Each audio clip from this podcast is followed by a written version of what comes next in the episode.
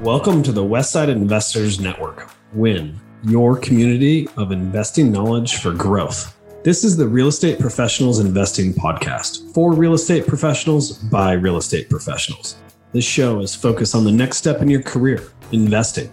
Thank you for listening. And please, if you like our content, rate us on your podcast provider. Just a quick disclaimer the views and opinions expressed in this podcast are for educational purposes only and should not be construed as an offer to buy or sell any shares or securities, make or consider any investments, or take any other action.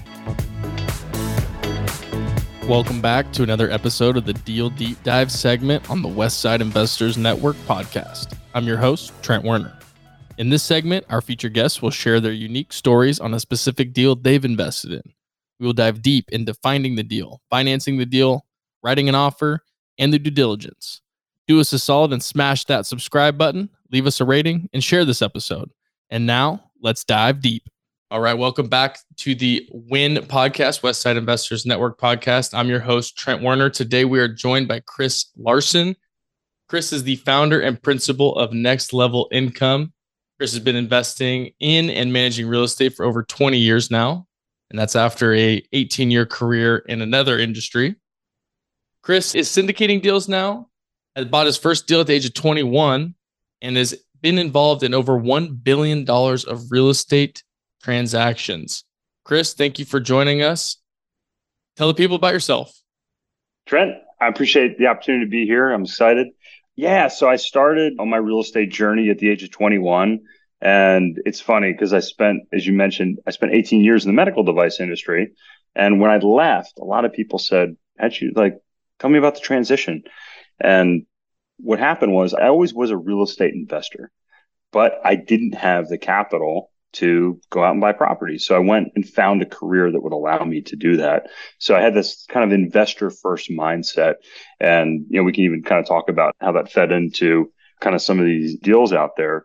But really, my first passion, my first love, Trent, was racing bicycles. And I talk all about my story in my book, which, by the way, if you're listening today, you can get a free copy at nextlevelincome.com and just click on the book link and put your address in. I'll even send you a copy here if you're listening today. But I lost my best friend. I lost my roommate in college, who was my training partner as well, cycling. I raced another year and I quit. I just actually I got to train with Lance Armstrong. I was racing high level. My team went pro but I decided that I wasn't going to continue to race and I wanted more out of life. And as I kind of thought through this process, I, I said, Hey, I'm not going to have any regrets in life. I'm going to live life to the fullest. I'm going to, you know, honor the life I've been given, honor the life that my friend doesn't have anymore.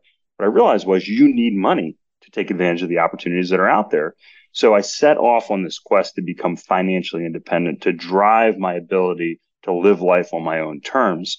And after investing in the stock market and day trading and, you know, kind of having a lot of fun and living a lot of excitement, making $5,000 as a college student each month, day trading, I also realized that not sleeping, waking up at 3 a.m. or laying in bed awake, you know, thinking about these trades or doing more research, you know, trying to control my environment that was not controllable in the stock market, I realized I, I can't do this and I need to find a better way read 250 books, actually got an MBA in portfolio management, and settled on real estate investing as my strategy towards financial independence.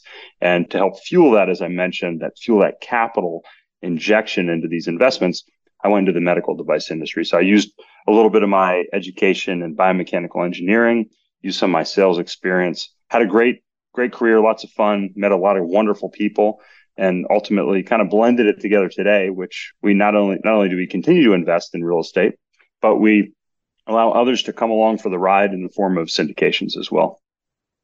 Yeah. So Chris, we were talking a little bit before the we started recording, and we, you know, you take a house that you bought when you were in college and now are syndicating I'm assuming, you know, commercial, multifamily, all these other types of deals. Yeah. How did you go from one house in college? Obviously, you had you said there was some outside factors and some life happenings that kind of yeah. drove you to want more.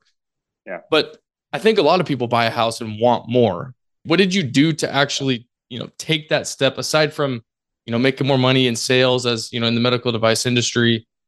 How did you stay committed to the blueprint that you had thought about from, you know, 21, 22 years old? Yeah. So I guess two things. One, I'm good at putting a plan together, Trent. I'm good at, I have good discipline. So, you know, if you said, Hey, like, what's your superpower? My wife says it's my ability to stay calm in the face of like, you know, craziness. What she won't tell you is my inability to stay calm in day to day life because I'm always like going, going, going. so that's kind of my, yeah. But to be, you know, to be fair, I'm not a perfect human being. But yeah, she's like, you guys, she's like, you're so intense all the time. But it's funny. She's like, you're, you're so calm under pressure. So that definitely suits me in certain circumstances. But I would say, like, my superpower is discipline. Like, I'm really good at putting a plan together, but I didn't have the right plan. And that's why I love to come on, you know, shows like this and share people kind of like my journey because you can, you if you're listening today, you can shortcut what I did. So I put this plan together. I said, hey, I'm going to buy enough properties to have ten thousand dollars a month coming in after expenses every month. And I bought enough properties to do that. And all I had to do was finish paying off these properties and, and I was done. And I got about 10 years into that journey. And what I realized was I was taking the slow path. And, you know, it's like when you're in the wrong lane of traffic, you know, and you look over next door and like everybody's, you know, everybody's flying by and you're like, what did I do? I got in the wrong lane here. And that's kind of how I felt. I'm like, what is happening? But I didn't know. I was like, what other lane is there? And somebody told me about commercial syndications, multifamily syndications, which is when I started investing in over 10 years ago. But what I used to fuel that were my residential properties. So the first property I bought, Trent, it was a three bedroom townhouse in Blacksburg, Virginia, where I went to college. And it cost $90,000. And I only put $3,000 down for that property. Had my mom co sign on the loan. And I love this story because it's kind of like a get rich slow story. And I had that property. I had two roommates. We call it a house hack yeah, today, oh, yeah. right? Where you, yeah. you have a couple of roommates live with you. And I lived for free. And what was even better was the tax benefits I got from this property. I was actually making money every month by owning this townhouse. It was awesome. I used that townhouse to borrow a little bit of money and buy the place next door. And then I went, I went on from there. But again, 10 years, fast forward 10, 15 years later, I realized, hey, this equity that I built in this property, this, you know, nearly $100,000 of equity I had built was only making me like five, $6,000 a year. Whereas before I'd put $3,000 down and I was making like $3,000 a year. So that was a good deal. You know, when you're making a few hundred bucks a month on a $3,000 investment, that's a good deal. Right. But when you're making, say, $500 a month on 100,000 of equity, that's not a good deal. So you know, as I looked at other options out there, you know, I didn't start investing in syndications, but I actually sold that property after 15 years. I did a 1031 exchange, a Starker exchange. Again, I talk about this in my book as well. And I talk about how you can use it for generational wealth. We sold that property. We did a 1031 into a seven unit commercial office space. I bought that office from the bank in 2015. So this bank owned it and it was listed for $700,000 we went back and forth, and I was like, I don't know, you know, we don't need to buy it, but worked with my commercial broker, went back and forth. We paid five twenty five. Okay. So $525,000. They needed some work, but we took that equity from that initial property, put it in. I put in about another $25,000 to put in new paint, make some repairs. It just looked like a mess. So I'll stop there for a second because there's a couple lessons. One, you can still use these they don't have to be fancy tactics. A house hack, a fix and flip, a great way to get started in real estate. If you're listening today and you're like, well, I'm trying to do my first deal, there's a lot of ways to get your first deal done. Okay. Absolutely. You can do a short term rental. You can do a fix and flip. You can do a house hack like I did. People are like, well, doesn't it suck having roommates? Well, it's, you know, maybe, maybe not. You make a lot of great connections with roommates. We have two Airbnbs on our property today in Asheville, Trent. It pays all of our expenses people say, well, doesn't it suck having people like on your property?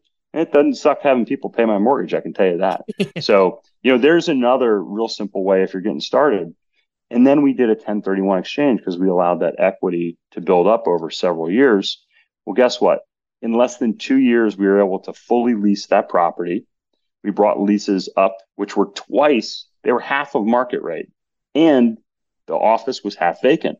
So getting it fully rented and bringing leases up to market, which by the way, I did while it was in due diligence. Okay. We were able to increase the value of that property to over $800,000 in less than two years. We did a refinance Now, I only brought about $100,000 of equity to buy that property. We did a refinance and pulled $200,000 out of that property in less than two years. So more than doubled our money. But here's the cool thing. We didn't pay any taxes because we did a 1031 exchange. And since it was a refi, we didn't pay any taxes on that money either. You know what I did with that money? I rolled that into a syndication, okay, a passive syndication. So I assume most of your listeners know what that is, mm-hmm. but you can invest in these bigger deals. And this was a large multifamily deal. That deal just sold here last year. And we, I'm trying to remember the exact return on our money, but I got about $300,000 out of that property. Okay. Out of that syndication. Plus, I still own the office building in downtown Asheville, which is now worth nearly a million dollars. Okay. And the mortgage has been paid down. So all combined with the cash flow and everything since let's call it just 2015 to make it easy since I sold that first property, that $3,000 initial investment has turned into over $1 million. And if you add that up, that IRR, that internal rate of return, is around a 25% rate of return. So everybody listening can follow those steps, can do a house hack. They can do a 1031 exchange. They can find a distressed property that a bank or a seller, you know, needs to get rid of and improve it and bring it up to market. They can invest in a syndication. That's nothing fancy there, right? And they can benefit from all of those strategies combined to ultimately, you know, create what's really it's an impressive rate of return, but it's not a crazy rate of return, right? Right. Yeah, I mean, it's a great rate of return. Don't get me wrong, but oh, I'll take that all day long. It's not something with four digits yep. in it where everyone's flaunting it, saying it's crazy, yeah. hit a home run. But a yep. couple of things I want to say though, yep. the blueprint and the process that you just described is very basic. I heard a quote recently. It was real estate is simple, but it's not easy. And by following this blueprint that you had, it's a simple process. If you just stick to it, it's going to reap rewards down the road and you're going to benefit from it the other thing I wanted to talk about is the fact that you, and maybe I missed something, but you have not paid taxes on from the you know from the first townhouse that you sold, right? Or did you pay it from the so syndication? We just sold, so that syndication sold outright, but I reinvested those funds. So there's prob, you know, there's some income that's been collected over that period of time. So the taxes that have been paid have been minimal if right, you okay. if you look at that yeah. And that's you know i think that's one of the keys. It's like real estate it's you know going back to the plan portion trent you know if you put a plan in place and you follow the rules that the irs lays out you shouldn't be paying much if any taxes at all when it comes to your real estate income. So another thing you said is you did a refinance cash you pulled some cash out of the commercial property yep. invested that into the syndication. Yep so this is something that I've actually been looking into. Whether it's we're looking at a HELOC right now, but because we yeah. have a HELOC, yeah, it doesn't make sense for us to do a cash out refi at this time. But the HELOC, leveraging a HELOC and investing in something passive like that, yeah. you really got to make a decent return to cover the interest payment, right?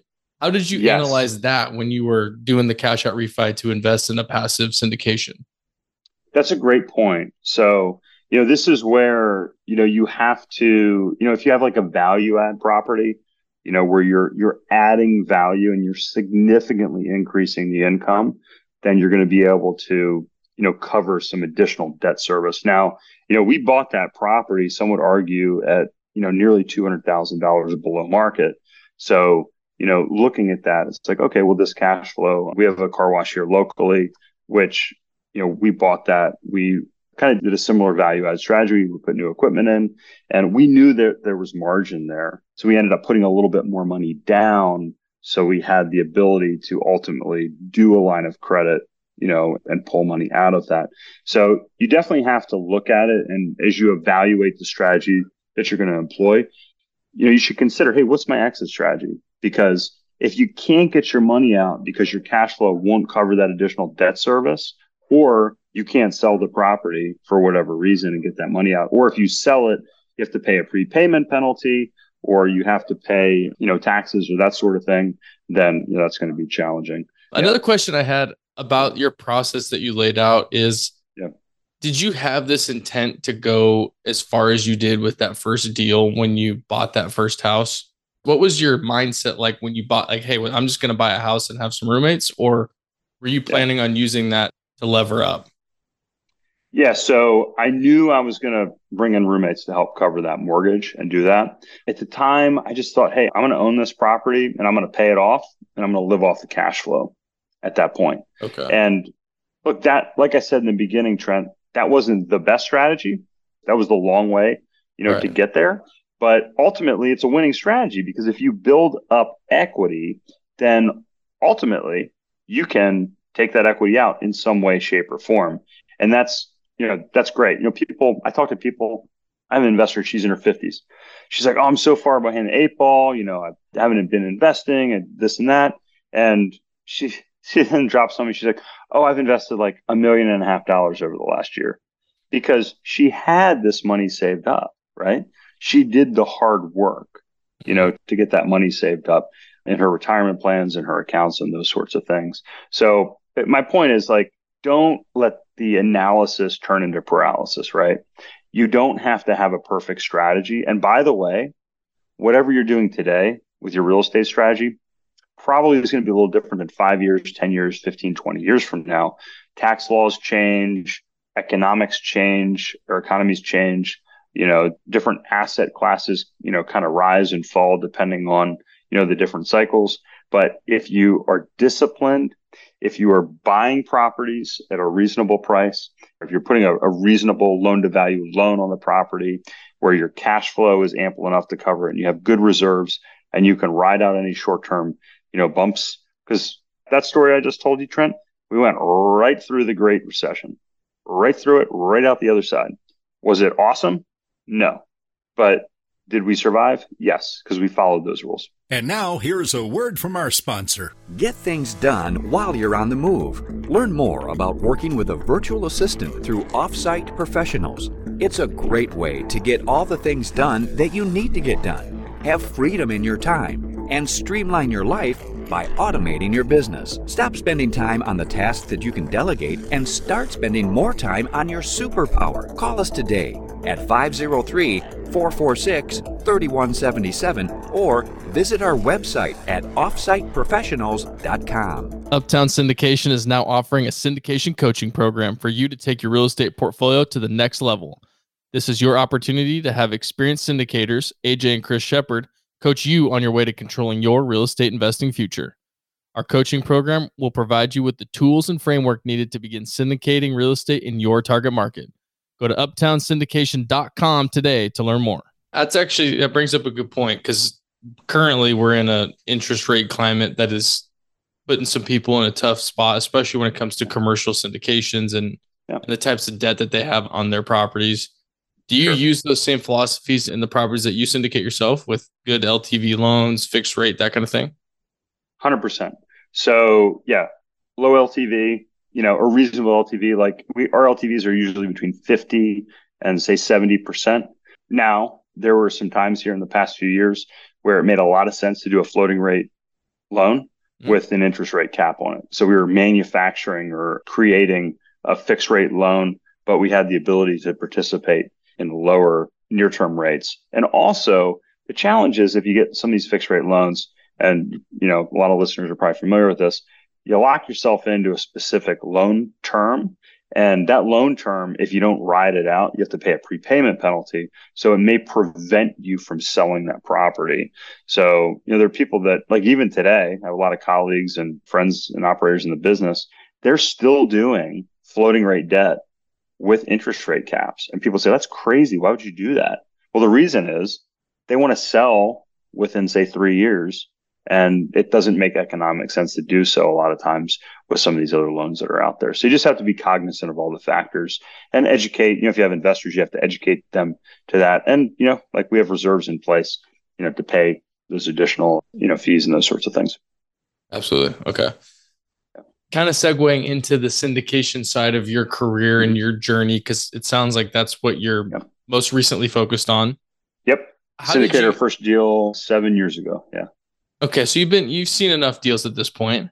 What made you want to get into being? I'm assuming you're on the operation side as well as capital raising. You've you've done both. What made you want to do that? Yep. Yeah. So you know, starting out again, I wanted to be an investor, Trent, yep. and along the way, people would ask me, they'd be like, "Oh, you have an MBA, you know, like what do you like? What do you do with your money?" They'd ask me, and I'd tell them, and then they'd say, "Well, hey, can I get involved with that?" So as time went on, we made you know made some investments. My first partner I introduced to the space, and he made some investments. And then next thing you know, people want to invest with us. And you're like, well, wait, this is not only is this fun, I can bring people along with it, but there's money as well, right? You can be compensated yeah. for that. So you say, well, okay, that's a win-win, right? If I can help people out, if I can make some money with this, then this is a win-win in this circumstance. So it kind of evolved. It wasn't the first thought that came into mind. I was like, hey, I'm going to invest. I started as an investor in the space and then ultimately became a syndicator after being an investor for several years. And you're still doing it. So you must be having fun with it, right?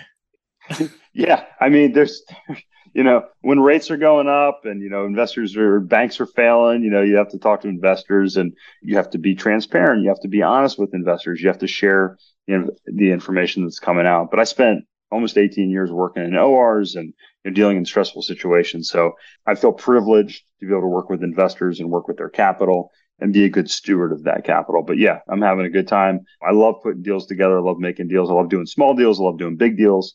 So, you know, some of those small deals are really good deals as well. Absolutely. And so you may have mentioned it earlier on today, but I know we talked about it before we started recording.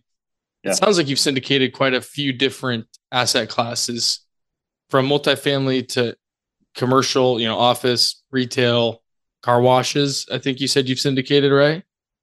Yeah. So our primary asset classes are multifamily, which kind mm-hmm. of form the base of our investment thesis or pyramid, self storage, which are similar in a lot of aspects from a demographics perspective, mobile home parks, which a lot of people would even classify as multifamily. We've done hotels and also car washes as well. I have commercial office, some retail space, but we don't specifically syndicate those deals. But probably the most recent but fastest growing asset class are those car washes.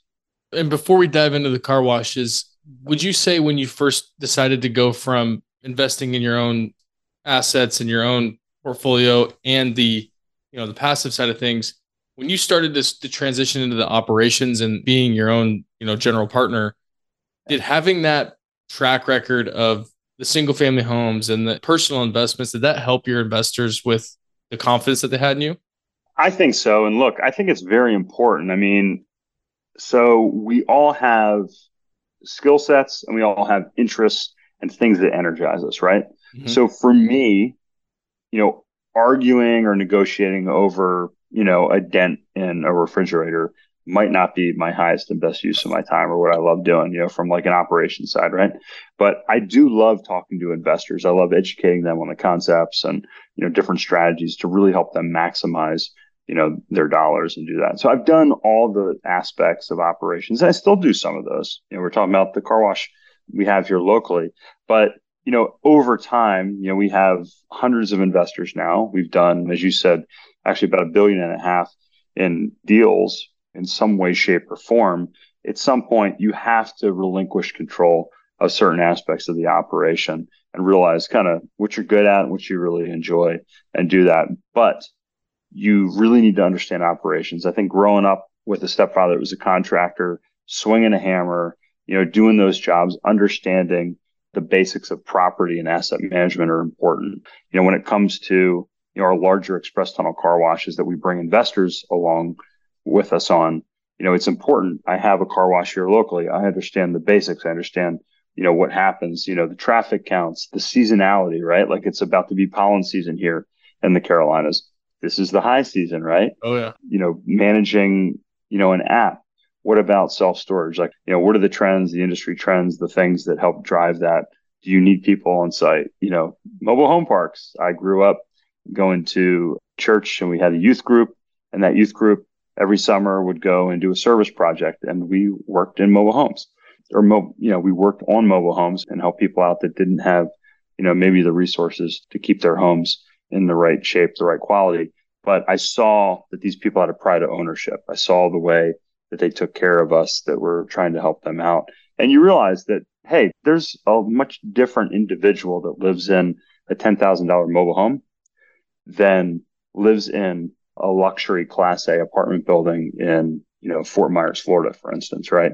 So I think, you know, from my perspective, being able to understand those aspects of the different investments and being able to communicate to those investors, I think it's valuable. And, you know, I think those are some things that you can ask syndicators that are out there, you know, hey, what's your experience? You know, explain these things to me.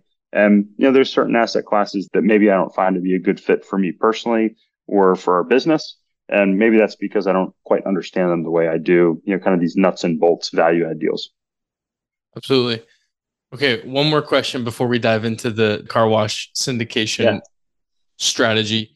So you mentioned, I mean, we've talked about multifamily, mobile home parks, car washes. There's a ton of different realms that you guys are involved in. And like you said, you have to have a base knowledge, at least of the operations. I'm assuming yep. you have a great team around you that can help with some of those operations Absolutely. and understanding of everything.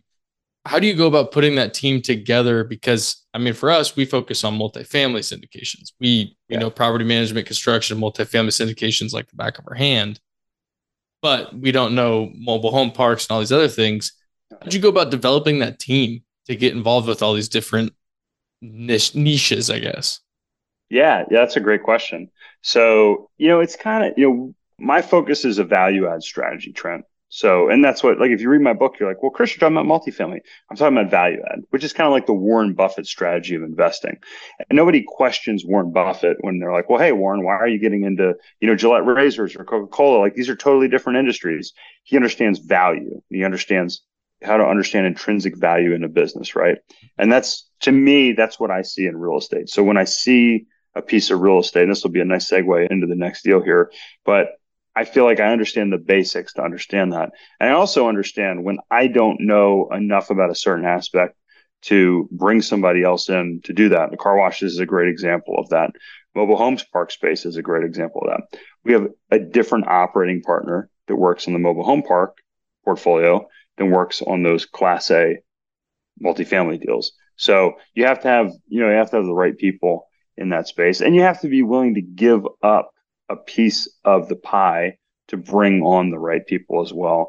So I think that is probably the biggest thing. You say, hey, if you look at my career in the medical device space, you know, when I brought on partners or brought on reps, you know, that worked on my team, you incentivize them properly.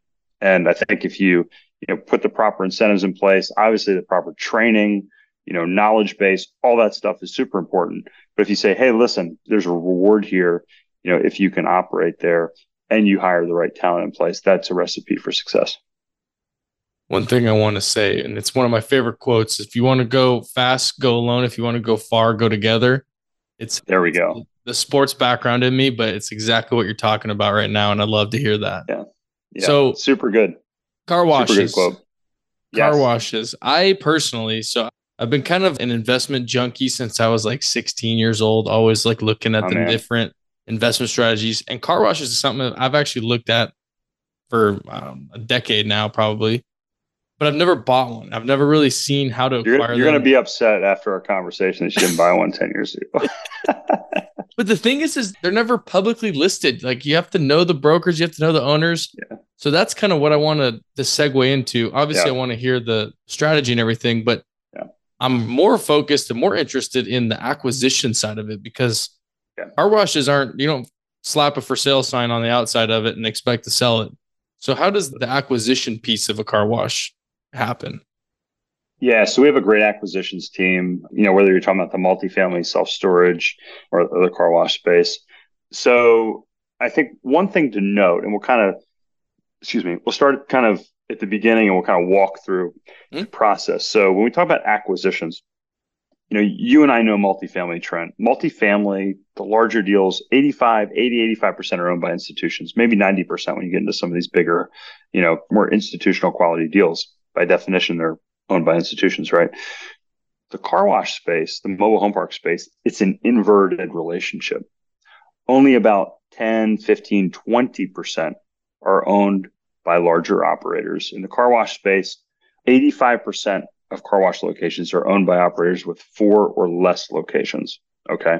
So mom and pops. So to your point, you need to go to the owners and mom and pops, they want to sell. What do you hear? Oh, my kids don't want to run it. You know, the other thing is it's challenging. Like you buy a nice multifamily deal, everybody's dressed in a suit, everybody works Monday to Friday. You know, the deal gets done on time. You know, you're working with commercial banks, Fannie, Freddie, agency debt. You work with a car wash. Maybe somebody's brother-in-law is getting paid off the books. You know, maybe their friend is selling them. I'm like, it's, you know, you just don't have the standardization. So you have to deal with a little bit more, you know, kind of hair on the deal, so to speak, going into it. But again, and this is, look, if you're listening, whether you're trying to find your first deal or apartment deal or car wash, whatever it is, this isn't magic. Just go find the owner and reach out to them. Hey, Trent, noticed you own this location down the road. You know, are you interested in selling it? My wife and I used to build spec homes she would send postcards. Three years after we stopped building spec homes, my wife gets a call. Hey, are you still interested in buying my property? My wife's like, what are you talking about? Like, well, I got this postcard from you three years ago. It wanted to know, were you interested in selling? I put it in my drawer and you're the first person I called. She didn't call the realtor, right? She called my wife. So it's, you know, you can build a relationship. It takes a lot of numbers to do that. So that's the first thing. You got to fish where the fish are, right? You got to be the bear in the middle of the stream and do that. Once you get to the bigger deals, it's no different than multifamily. You know, if you want a broker to call you with a larger portfolio, they have to know that not only can you close, will you close, but you have the firepower, you have the capital to close and do that. So if we're buying you know, a larger portfolio, that's important. So you have one location in North Carolina, Asheville, locally. How many total car washes do you guys control or operate? Yes, we yes we have 18 current, and we're on our way to 24 here. We got some in the process of closing. So depending on when this airs, about two dozen total, and then I have one here locally that I own. So our model, so the ones we syndicate that we offer to our investors are express tunnel car washes. So these are the larger tunnels where it basically has a conveyor belt that you park a car on and it pulls you through. The one I have here locally is a little bit smaller scale. It's a two bay automatic in bay. And you just park your car, and it's basically a giant robot that washes your car. And don't worry, there's no Chat GPT four that's you know gonna you know be talking to you while you're in there. But it just it just goes around and washes your car. It's actually frankly, it's a higher quality wash than the tunnel wash, but it takes a little bit longer. So if you're out there and you're like, hey, I want to buy my first car wash in one of these automatic in bays, is nice because you can buy it, you know, say between a million and two million dollars. You know, with the big express tunnels, you know, they can be five, even ten million dollars for, you know, a large, you know, prime location. And so you have about two dozen of them now. Are you buying these as a portfolio or are you acquiring them one at a time typically? Yeah, so it varies. It varies. Great answer, right? We bought single locations. We bought anywhere from one to seven, but like the last two portfolios we bought have been three. So three locations at a time. Yeah. So that's kind of a good number. And again, if you go back to the acquisitions portion, we are targeting individuals or businesses that own four or less is kind of our primary model. And our model is we're rolling them up. And the reason we're rolling them up, Trent, is because if we're paying around an 8x multiple of EBITDA on these single or, you know, two, three locations, as you roll them up, there was just a recent Wall Street Journal article. Large private equity groups are paying an 18 to 20x multiple. So you know you can buy at an 8x if you can sell at 50 to 100 percent higher than that. You know, assuming revenue is the same, which we're always increasing revenue. That's a massive, massive value add for investors, right? Absolutely. How do you go about? I know how to underwrite a multifamily deal, like I said, but how does the underwriting vary from a business and and are these car washes coming with the real estate owned as well, or are they just the business? Good question. Good question. Yeah. So, well, let's back up. Owning an apartment, it's owning a business, right? If you have a hundred unit apartment building, you have a hundred, you know, customers every month that are paying you. Yeah. So if we have a car wash and we have a hundred customers that are members, every month a hundred members are paying us, right? It's mm-hmm. very similar. The difference is a multifamily deal is going to be based on NOI and cap rate. And a car wash is going to be valued like a business on EBITDA and multiple of EBITDA or revenue. So it's going to be underwritten. It's like you would look at it and it would translate very, very well. So you'd say, oh, okay, like I understand like OPEX. OPEX is going to be similar. You know, 50% OPEX is reasonable. You know, you're going to have, you know, like for us, our headcount is at or maybe slightly above the industry average because we operate kind of like the Chick fil A model of car washes. So we want a higher quality experience right. for our customers coming through, more repeatable. We're going to pay our employees a little bit more than the industry average as well. Those sorts of things. So, you know, those trans, you know, you can look at all those things, but you, would you know, you can basically, you know, line by line, you could say, oh, okay, this is what this is. This is what that is. We have a vending machine, other revenue, right? Other mm-hmm. income coming in. So if you're listening and you've seen the underwriting for a multifamily deal and you see the underwriting for, you know, one of these car washes, it's not going to take you that long to understand it. Got it. So at the end of the day, you're underwriting the business and the real estate could be owned or could be leased type thing. Yeah, but we own it. Yeah, okay. we own it. And you know, that is one of the nice things, the depreciation on these car washes is at or above what you're going to see on multifamily deals as well. So they're great tax benefits. Okay. Okay. So yeah. the car wash model isn't necessarily focused on IRRs and AARs and all that stuff. It's multiple and what you can buy it at and how you can increase revenue?